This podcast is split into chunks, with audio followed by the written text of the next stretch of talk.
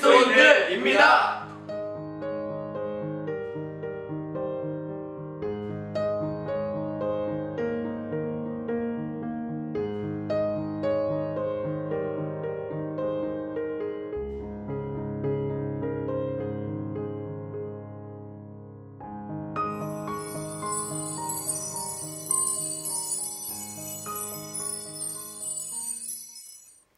안녕하세요. 저는 아름다운 낙토 보물창고 피지에 거주하는 은혜로교회 도준성도입니다.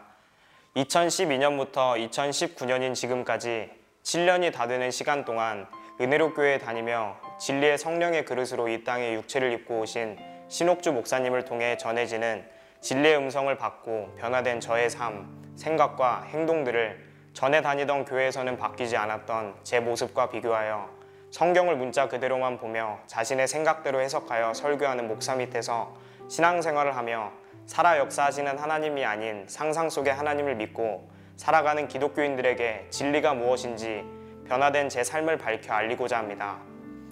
부모님 집안이 다 불신자 집안으로 다소 교회와는 관계가 멀었지만 제가 어렸을 때부터 교회를 찾아다니시던 어머니께 아버지의 고향 친구로부터 소개받아 2007년부터 2012년까지 5년 가까이 전주 샘물교회에 출석하게 되었습니다. 당시 8살이었던 저는 초등부 예배에 참석하며 신앙생활을 시작하였습니다. 교회를 다니고 하나님을 믿는다는 기독교인으로서 학교에서의 생활도 교회를 안 다니는 불신자 친구들과는 달라야 한다고 생각했고 달라야 하는 게 당연한 거지만 친구들보다 바르지 못하고 삐뚤어졌습니다. 나쁜 일에는 주동자 역할을 하면서 애들한테는 교회에 가야 천국에 간다며 말을 하고 화가 날 때는 욕하고 싸우면서 주일에 교회 가서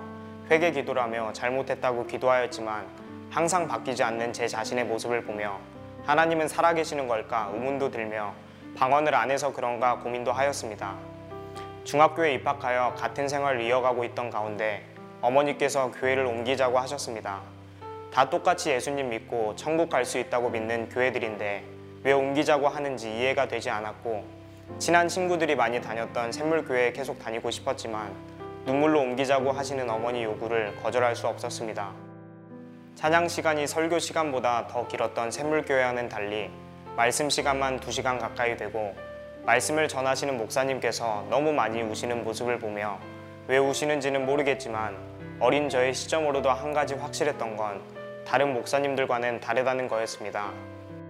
목사님은 다른 목사들과 달라 보인다는 것 외에는 아무것도 몰랐지만 말씀을 받으면 받을수록 제가 전에 배워 믿었던 영접 기도, 방언 기도, 회개 기도는 정말 성경에는 어디 하나 기록되지 않은 사람이 지어낸 새빨간 거짓말이었다는 것을 알게 되었습니다.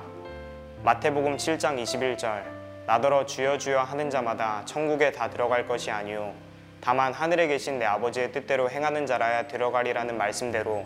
아버지의 뜻 마태복음 19장 18절에서 19절, 마가복음 10장 19절, 누가복음 18장 20절 말씀대로 행하는 자라야 구원을 얻는 것이며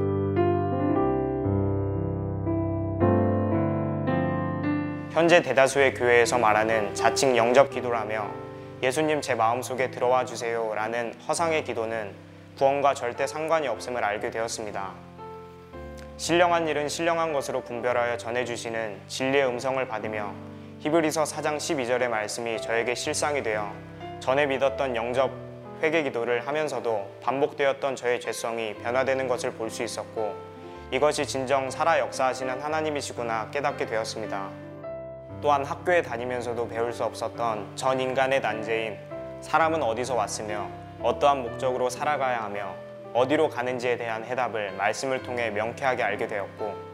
요한복음 8장 32절 진리가 너희를 자유케 하리라는 말씀대로 저를 진실로 죄로부터 자유케 하였습니다.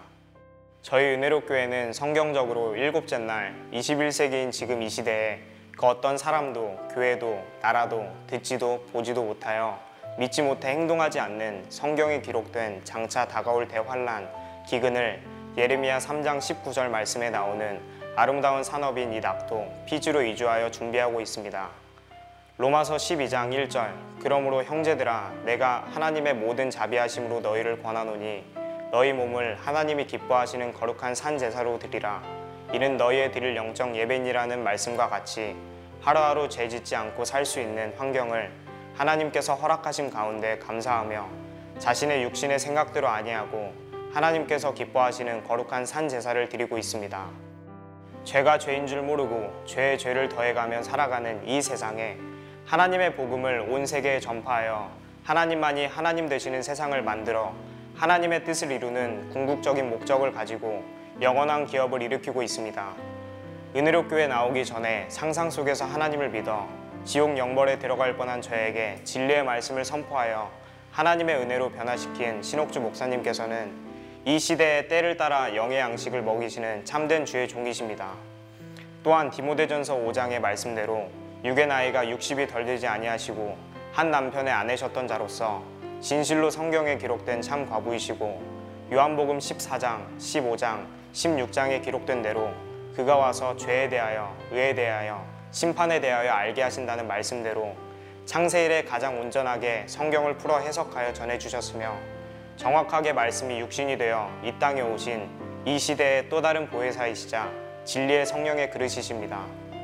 한 가족이라고 생각하며 한 길만 쫓은 사람들이 말씀을 배반하여 떠나 거짓 증거를 하여 목사님께서 구속 사건을 겪으시지만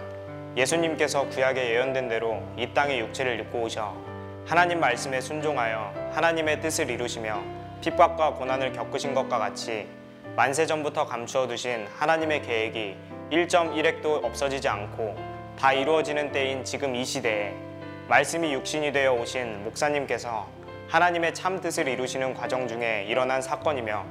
이 사건은 계시록 3장 10절의 말씀과 같이 시험의 때를 면하게 하시려는 하나님의 아들들을 향한 하나님의 깊은 사랑이십니다. 그의 열매로 그들을 알리라는 말씀과 같이 목사님의 12년간 사역의 열매인 은혜로 교회 전 성도들은 잠언 18장 17절 송사의 원고의 말이 바른 것 같으나 그 피고가 와서 밝히느니라는 말씀대로 지금 이 구속 사건의 진실이 무엇인지 온 세계에 밝힐 것이고 더한 핍박과 고난이 와도 감사하며 하나님의 뜻을 이 땅에 이루어 드릴 것입니다.